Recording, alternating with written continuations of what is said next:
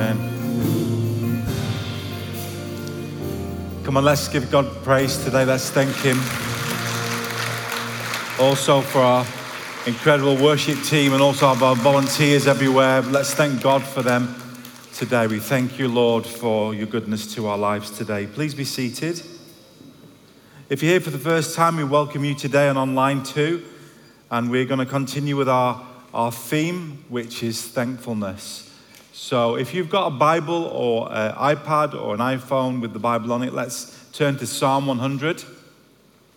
Psalm one hundred, I'm going to, um, we're just going to look at this psalm today and then see what, what God will do. Psalm one hundred says this: "Shout for joy to the Lord, all the earth. Worship the Lord with gladness. Come before him with joyful songs. Know that the Lord is God. It is he who made us, and we are his. We are his people, the sheep of his pasture. Enter his gates with thanksgiving, and his courts with praise. Give thanks to him and praise his name. For the Lord is good, and his love endures forever. His faithfulness continues through all generations." The Message translation says this: "On your feet now, applaud God. Bring a gift of laughter. Sing yourself into his presence. Know this: God is good. And God, he made us. We didn't make him. We are his people, his well-tended sheep. Enter with the password, thank you. Make yourselves at home, talk in praise, thank him, worship him. For God is a sheer beauty, all generous, in love, loyal, always and ever." Psalm one hundred is a psalm of exhortation and praise, and to lay everything at God's feet and to make a joyful noise unto the Lord. You know, this is a, a special psalm for me because this was the first psalm, the first sermon I ever preached in Bible college. We had to do a sermon class where the students would sit in front of you and you would preach to them and they would give you some critique back. It was awful. And so, amazingly, I, I, I got this psalm, and believe me, I did more preparation in that, in that first sermon ever in the, in, in, this, in, in the Bible college. I think it took me about three weeks to prepare ten minutes. And uh, I preached it, and it was amazing, because at the end of it, I thought, I'm going to get a load of criticism. But what was so really encouraging to me, that the, the principal at that time stood up and he said, "Okay, you've heard what he's talked about, let's worship." So they just started to sing and worship the Lord. So they had no time for criticism, so I was so excited. Here's the other thing about this psalm. When we got offered our first church to become an assistant in Bewdley, I only had one sermon, it was this. And this was the first sermon I preached in the church. I had no other sermons. And every week after that, I had to ask God for his grace to give me something to say every Sunday. So this means a lot to me, this psalm. And so I, I want to bring it to you because I really feel it's important for us to catch something of its essence, something that will help our lives. You know, the Psalms, as you read through all, if you ever go through one hundred fifty Psalms over a season of reading, you know, the Psalms identify with seasons of life. They identify with pain, they identify with loss, they identify with, with sorrow, disappointment. And then as you continue to read them, they also identify with the victories, the highs, uh, the triumphs, and the deliverances of life. In some of the Psalms, both of these sort of characteristics are in one psalm. So the psalmist can start off being sort of downcast and expressing his disappointment in life, then finish with praise and worship because of the God that's brought deliverance. And I, I want to say to you, like, in our lives, we, we can sort of identify with the psalmist, that there are days in our life that we can start the morning with joy, but by the end of the day, we can end with sadness. Something can come along our lives and, and, and either can bring life to us, but yet other things can come and bring death. And so the Psalms can really identify with the experiences of our lives. As you begin to read the Psalms and go towards the end of the Psalms, Psalms from one hundred and a little bit before to the end, they begin to accelerate with the worship and with praise. Can someone help me turn that off? I think it's like a plane coming in to land on there. Thank you. So the, the Psalms towards the end, and especially Psalm one hundred fifty, if you read Psalm one hundred fifty, thirteen times the word praise is mentioned. And so for me, it was encouraging to know that throughout the Psalms, we may, we may start life disappointed, but towards the end, we can guarantee that God will help us finish with praise.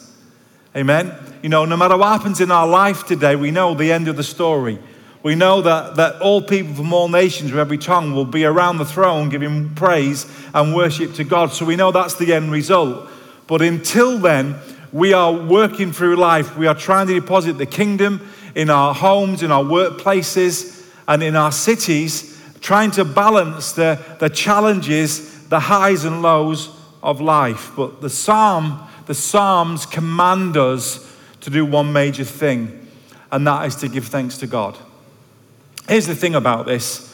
It actually doesn't tell you when to do that. It just tells you you've got to do it. It tells you that this needs to be done in season and out of season, when things are bad and when things are good. It doesn't just say you can praise God when things are going well for you. It actually articulates that no matter what your season is, we have to adopt an attitude to give God thanks. To give God thanks, not for the problems, but for God and who he is.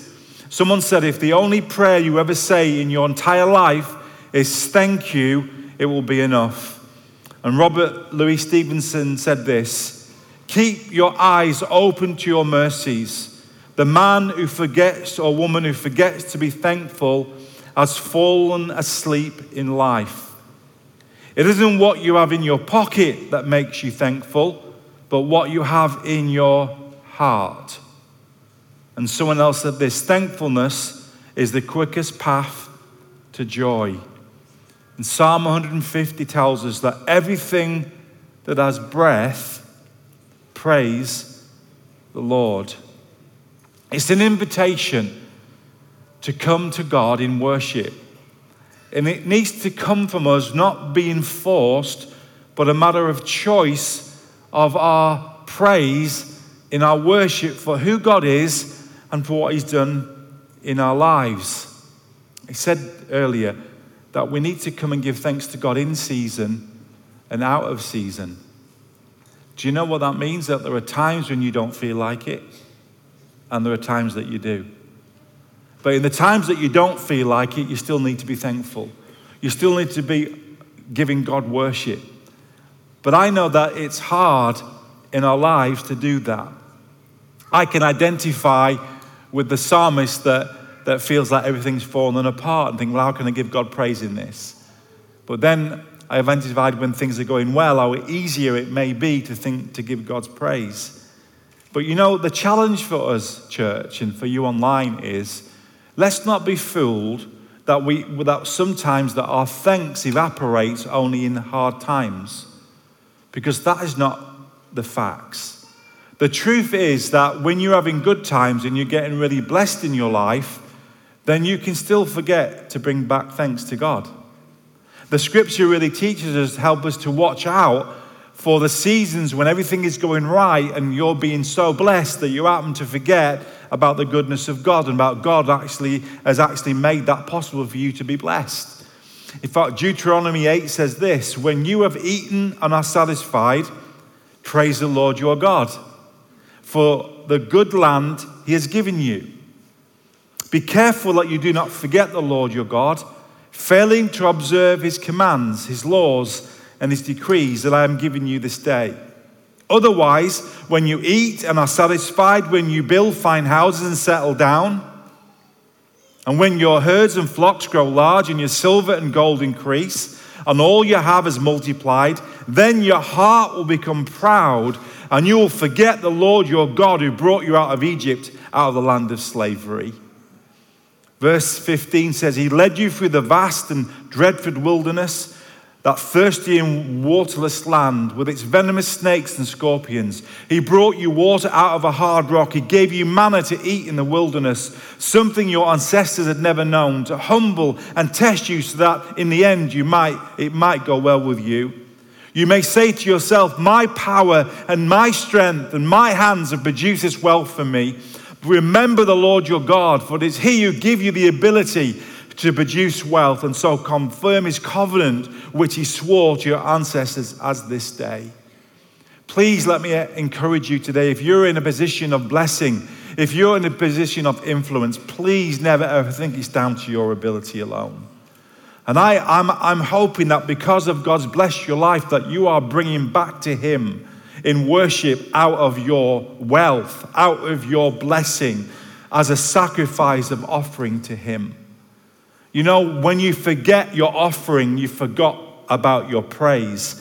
When you come empty-handed into the presence of God out of your blessing, you actually don't bring any praise, because praise comes more than out of your mouth. It actually follows with actions. That's why your offering is so important to God. It's not really that important to us as priority, even though it's helpful to actually advance the kingdom. But our priority is that you do not come empty-handed, bringing something to the Lord, because it's all right you saying, I love you, Lord, but when you come empty-handed, that doesn't actually match up to what comes out of your mouth. And so what you bring to God is very important. Your substance is very important in what you bring to him. Honor the Lord with your first fruits of all your crops. And so I want to challenge you today, and you online. I want to say to you, if you're really going to give thanks to God, if you really want to worship him, then you have to match it up with what comes out of our mouth, and you have to come with your substance. That's why your offering is so important to him. As Linda said, nobody would enter uh, royalty without bringing some gifts into the presence of the king or the queen. And I want to encourage you today, if you are prospering, I want you to think about of what you're presenting to the Lord out of your substance.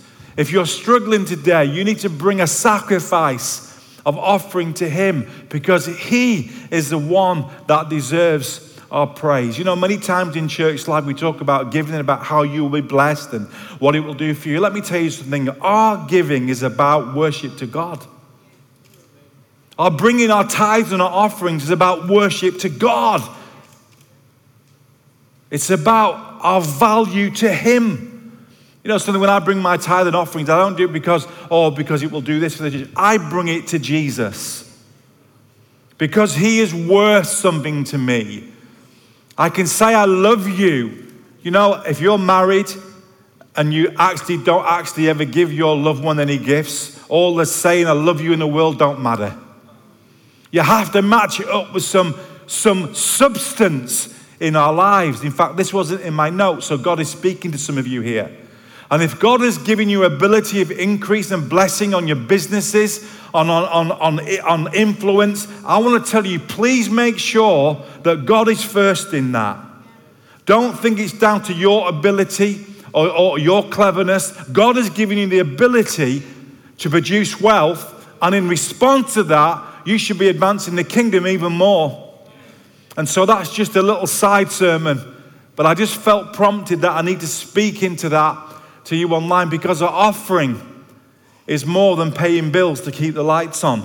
Our offering is to incense to the Lord Jesus Christ of what he's done to us. I never want to come empty-handed. We come with our gifts and our talents, but we also come with our tithes and our offerings, our substance, and we come with our sacrifice of praise. And so there is another season which will rob your song. You see, you can be blessed and still have lost your song. You can be rolling in prosperity, but still have lost your song. You can still have lost your communication with God, because it's a shout for joy, all the earth. Shout for joy to the Lord, all the earth. My question to us today, what's your shout? What is it that you're saying to the Lord today? Has your shout been quieted down through life, through circumstances? You know, when it talks to me about shout to the Lord, all the earth, it talks to me about an overflow of communication with God and others about the goodness of God. When, when, when the Bible says, shout for joy to the Lord, all the earth, I believe it's saying, you know, church, if you're not talking about me, then nobody else will.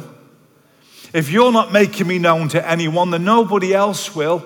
And sometimes through life difficulties and through life challenges, our voice begins to, to get quietened about the goodness of God. And, and my challenge to us today, you know, in our worship to God, in bringing our praise to Him, you know, uh, what's your sound? What, what's your sound at home? What's your conversations at home? Are you still talking about God's plan for your life? Are you still talking about God's blessing in your life? Are you still talking about how we can put God first in our life? Or has your shout become absent in your life because of what is hitting you right now? Shout for joy to the Lord, all the earth. You see, the thing for me is the scripture doesn't say that you only need to shout when you're having a good time. We need to have a principle of making God known and making our communication to Him, which will overflow to others. You, you know something? You know, the only way that you begin to communicate God to other people is when it starts inside of you. You know, in your private conversation with God, when you're talking to God in private, when you're shouting to God in private, when you're telling Him what your situation is, when you're telling Him how much you love Him, when you're telling Him how much you're struggling, that's a shout. And when you're doing that, eventually it will spill over into other avenues of your life. But do you know when your, your shout stops in private, it will stop in public. It will stop in public. And I want to say to you, what is killed your shout? What is what is what has quietened your zeal for His purpose?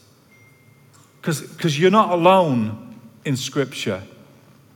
This isn't to make you feel bad, because Scripture identifies with people that's lost their shout. Scripture identifies it with people that's lost their song. And today, God wants to give you your song back. God wants to give you your shout back. There is no condemnation here, but the devil wants to rob you of your joy, of your song, of your shout, of the goodness of God. If he can keep you quiet, we lose. You see, the greatest illustration in the New Testament is when the Apostle Paul, the devil tried to keep him quiet. It says the crowd joined in to attack against Paul and Silas, and the magistrates ordered them to be stripped and beaten with rods. That's enough to kill your shout, isn't it? It's enough to kill your song. After they had been severely flogged, severely flogged, that's enough to keep us, I'm not going to church anymore. I'm not going to shout about His goodness anymore. How could He allow that to happen to me after me planting so many churches and seeing miracles and signs and wonders happen? How now can I be severely flogged? And the devil will try and kill your song and your shout of His goodness. So after he was severely flogged, they threw him into prison, and the jailers was commanded to guard them carefully. You see, your shout does not only affect you, but it affects everybody that's in your world. And listen, when they received the orders, he put them in the inner cell and fastened their feet in their stocks. Here's the thing that Paul would want to tell us this morning. No matter how confined that you may find yourself, no matter how beaten up you may feel by world circumstances, no matter how you're facing right now with the news that you're hearing, that has not the power to steal your shout. Because if you continue to read, it says this, about midnight. Isn't this amazing? About midnight, Paul and Silas made a decision. They said to themselves, we're really sore with the pain of our beatings. We're really disappointed that we've had to come in prison. We're not quite sure why we've not been delivered as quick as we'd like to by God. But do you think we should allow that to kill our song? Do you think we should allow that and give the devil opportunity to kill our shout? And they looked at each other and they made a decision in that moment, in that cell, with their backs ripped open, with shackles around their ankles, confined to a prison environment. They made a decision to say, we are not going to allow these circumstances to kill our praise and our worship to the God who is good all the time. And it says this, about midnight, Paul and Silas were praying and singing hymns to God, and the other prisoners were listening to them. You see, when we allow these things to rob our shout, then we restrict God's power to move into our life. But as they begin to shout and begin to worship and begin to pray, the power of God hit the cell and the chains fell off. And not only did it affect their lives, it went beyond them to see the jailer and his household come to know the Lord. You don't realize that the devil knows if he can kill your song, he can kill your breakthrough. And some of you are in this room today and you've lost your song and you've lost your shout. And God wants to say to you, He wants to give you a renewed voice in this season, because the devil has held you down long enough to keep you silent about the goodness of God, because our worship releases his presence, because God inhabits the praise of his people. And if the devil can shut your mouth in praise, he will shut you up into God moving in your life. Habakkuk says this, I heard my heart pound, my lips quivered at the sound, decay kept into my bones and my legs trembled. Yet, see, worship is a decision. It's not a feeling. And so many Christians wait for feelings to come before they worship. But you know worship, you can't wait for feelings. Not with this up and down life. Not with this inconsistent what life throws at us. You can't wait for good things to work out before you decide to worship God.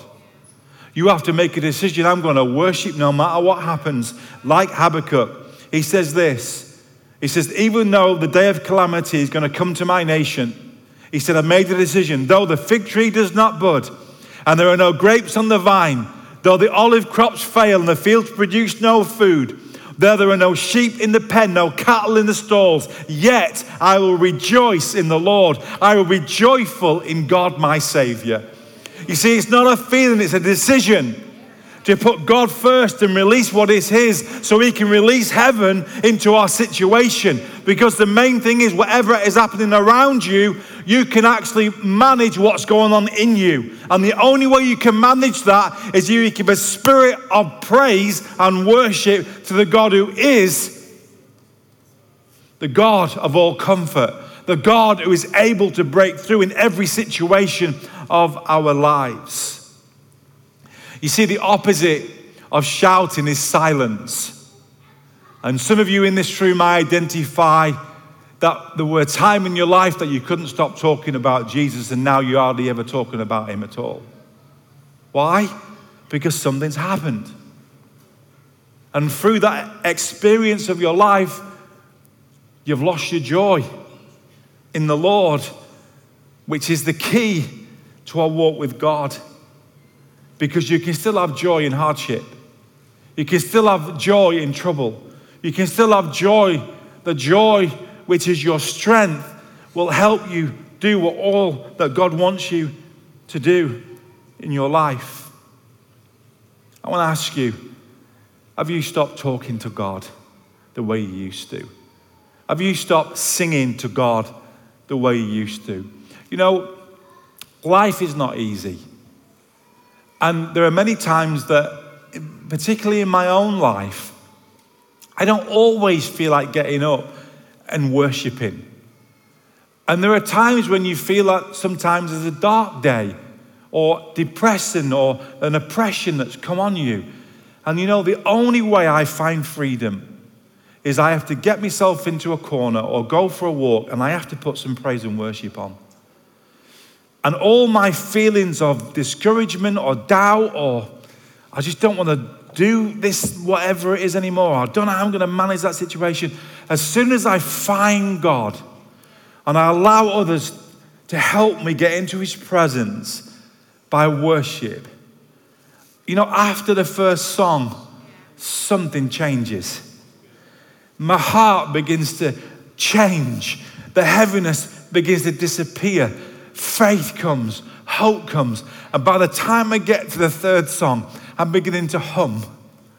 I'm beginning to join in with the worship leader. I'm beginning to help them with the chorus. Let me tell you something. After twenty minutes, I'm leading before them.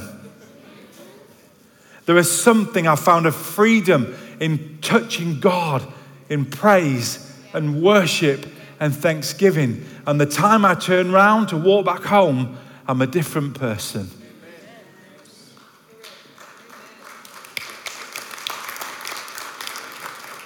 You know why? Because I've come into the presence of God to give him what he's worth.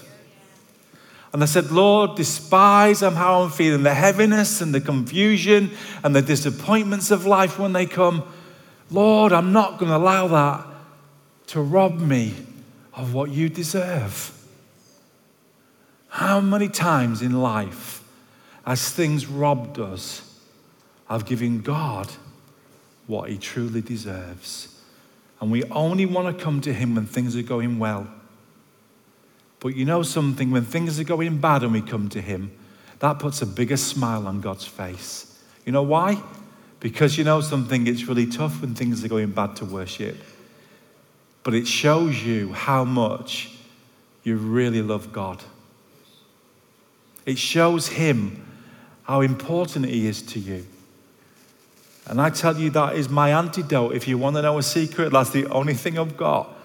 Of course I read the word, but the thing is, when I allow the worship and come into his presence, chains fall off.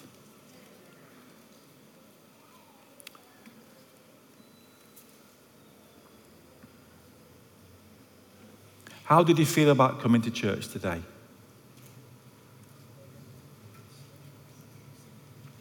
Was it a hard choice for you?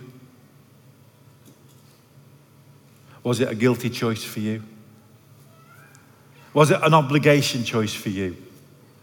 Was it to please others that you came?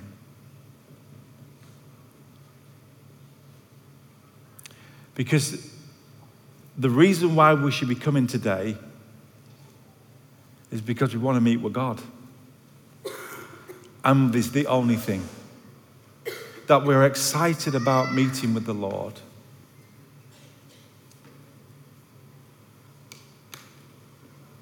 Isn't it someone, Donna, that says, I'd rather be in the courts of the Lord than a thousand elsewhere? Can, can I ask you today, I know you're here today, and thank you for coming, and you online. I hope that you're not sitting here today thinking, I'd rather be anywhere else today but church. And you know something? People that love God can sometimes arrive at that place in their life. And God wants to reverse that. God doesn't want to condemn you about that, because the thing is, the devil would love to do that. But God doesn't want his children coming. He wants you to come with joy. He wants you to come with thanksgiving. He wants you to come into his presence with thanksgiving. He wants you to come excited that Sunday's here and we're going to gather together. And I tell you what, you could offer me a million other places to go, but I tell you what, the only place I'm going today is to meet with God and his people. Because that's worship. And I pray today, if you're here today and you're online, you're thinking, but I just, I'm finding it tough. I pray the Holy Spirit's going to invade your life today. He's going to give you a new song. You see, you're not on your own. Because the devil would love to make us feel guilty that we've got to feel always great about meeting with God, and it's not always true. I want to be honest with you today. There are times over nearly thirty years, twenty odd thirty years of serving church life, there'll be times that on Sunday I didn't want to come myself and preach. Did you know that? Did you know there are times that I'm thinking, I just don't want to come today? Because that's real life. But the sacrifice of praise is turning up. The sacrifice of praise is showing up. The sacrifice of praise is doing it when you don't feel like doing it. And I tell you what, when you've done it, you're so glad you did. Because there are times we need to break through. See, Proverbs twenty-five says this, like one who takes away a garment on a cold day, or like vinegar poured out on a wound, is the one who sings songs to a heavy heart. So you can have the best worship in the world, but if you have a heavy heart, it's not going to help you. And God doesn't want you to have a heavy heart. God doesn't want you to have that. For my yoke is easy, and my burden is light. Come to me, all who are weary and heavy laden, and I will give you rest. See, Job says, may that night be barren, may no shout of joy be heard in it. See, the best of Christians have those days when you lose your shout. The best of Christians, the best of leaders have days when they lose their shout. But the good news is that God can restore it, that God can renew it, that God can do something by his presence that we can't do in an atmosphere of worship. See, Job says also, then that person can pray to God and find favor with him. They will see God's face and shout for joy. He will restore them to full well-being. How many in the room today need restoring to full well-being? Thank God for all the counseling courses. Thank God for all the things that we need to go through. But let me tell you something, there's just sometimes we need God's presence to encounter us afresh. And so as I come to a close, I've got more stuff in this sermon, but I don't think I'm going to continue with it.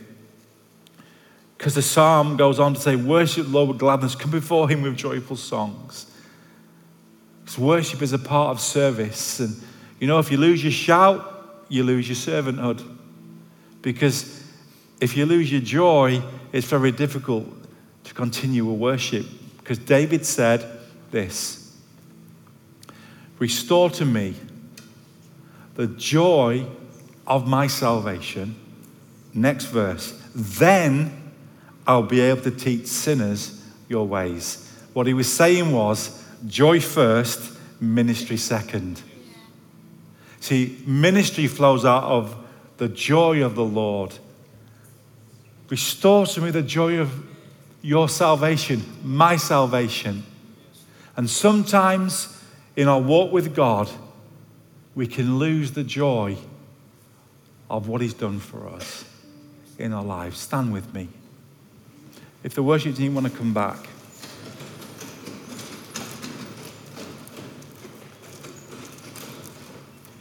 You see, the key in this Psalm one hundred is, the command is, enter his gates with thanksgiving. Come worship the Lord. Come and give him what he deserves. You see, that's the command, but why do we need to do it? Because the Lord is good. When you, when you look at the reason why we do this, because it tells us, and this is the, the sermon, know the Lord is good, verse three. Know that he has made you. Know that he's made you. You're not an accident, for You created you in the innermost being. You knit together in your mother's womb. He said, I praise you, for I am fearfully and wonderfully made. Your works are too wonderful that I may fully well know. My frame was not hidden from you when I made you. When I made you, was made in the secret place. When I was woven together in the depths of the earth, your eyes saw my unformed body. All the days were ordained for me, were written in your book before one of them came to be. How precious are your thoughts to me, O Lord. How vast is the sum of them. Were I were to count them, they would outnumber the grains of sand. When I awake, I am still with you. Do you know something? God knows all about your life. He made you and he loves you. And no matter what defect you brought in today, God loves you unconditionally in your life. But he wants to give some of us our song back. And there's two ways, really. Some of you have been beaten up by life and your song's gone. Some of you have been really blessed and you've lost your song. Some of us have forgot God in our blessing. You see, he says, know that he has made you. Know that you're his. You're God's special possession. He's put his seal of ownership on you, guaranteeing what is to come. First Peter says that you are God's special possession, that you may declare the praises of him who called you out of darkness into this wonderful light. And it continues in this small psalm that we are his people, the sheep of his pasture. For the Lord is my shepherd. I shall not want.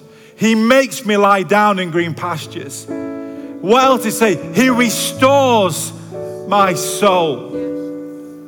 Even though I may walk through the shadow of the valley of death, I will fear no evil, for he is with me. His rod, his staff, they comfort me. And surely, surely goodness and mercy, come on, shall follow me. I don't know what you've experienced in your life in the last season, but let me tell you what's coming. Goodness and mercy. Goodness and mercy. Listen, for some of you, weeping has remained for a night. But let me tell you what's coming. Joy is coming in the morning.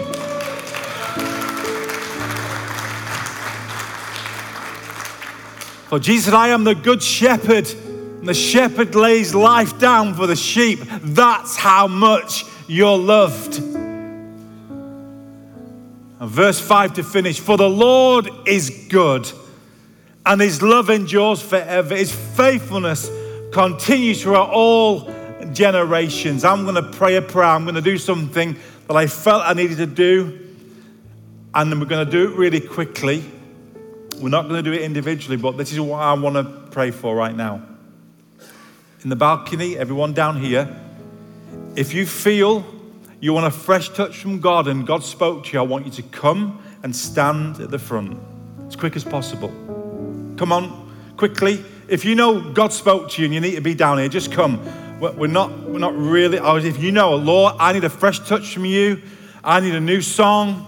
I just want some restoration, because I'm gonna, I'm gonna declare the scriptures over you. The worship team's gonna sing over you. New wine, can we do that? It's going to be new wine deposited to some of your lives today. Can you come as close as you can? Some of you need to come down. Some of you need to recommit your lives to Jesus. Please come. If you know that you've lost your song, that you're not where you, you used to be, you need to come and restore. You need to come back to the Lord properly and say, Lord, I, my life's got to get back on fire for you.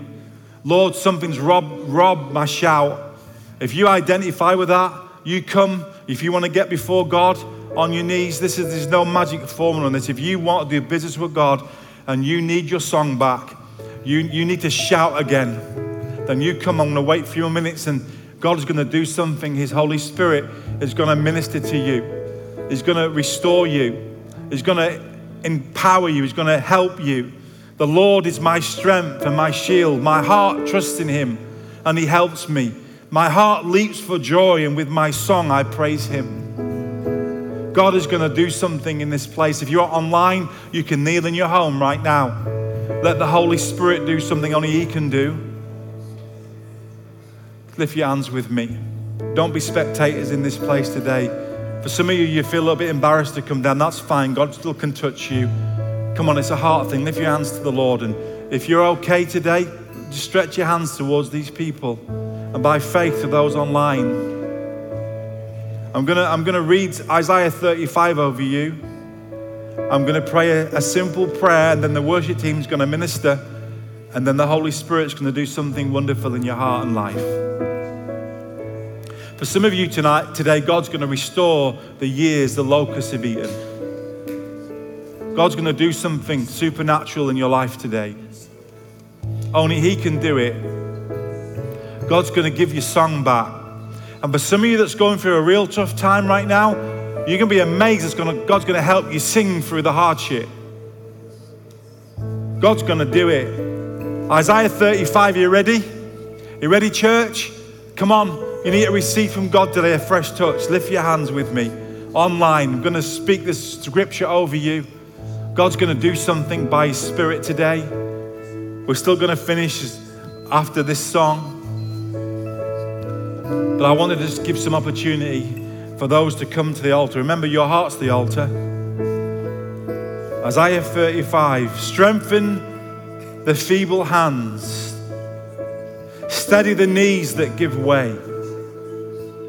Say to those with fearful hearts, be strong and do not fear. Your God will come. He will come with vengeance. With divine retribution, He will come to save you. Then will the eyes of the blind be open and the ears of the deaf unstopped. Then will the lame leap like a deer and the mute tongue shout for joy. Water will rush and gush forth in the wilderness and streams in the desert. Father God, in the name of Jesus, Father, as we release your presence right now, Father, in these hearts that are at the front, the hearts are in this place and online, Father, I pray for restoration. I pray, Lord, for your, your song to come back, your shout, Lord, to be revived and renewed. Father, Holy Spirit, move by your Spirit right now. Father, I pray that bodies will also be healed today. Let your Holy Spirit minister, Lord, emotional, physical. Father, whatever it is, Lord, I pray right now that I release in your Spirit in Jesus' name. In Jesus' name, I ask you, Lord, to release new wine, Lord, over your people. Thank you, Jesus. Donna, as you just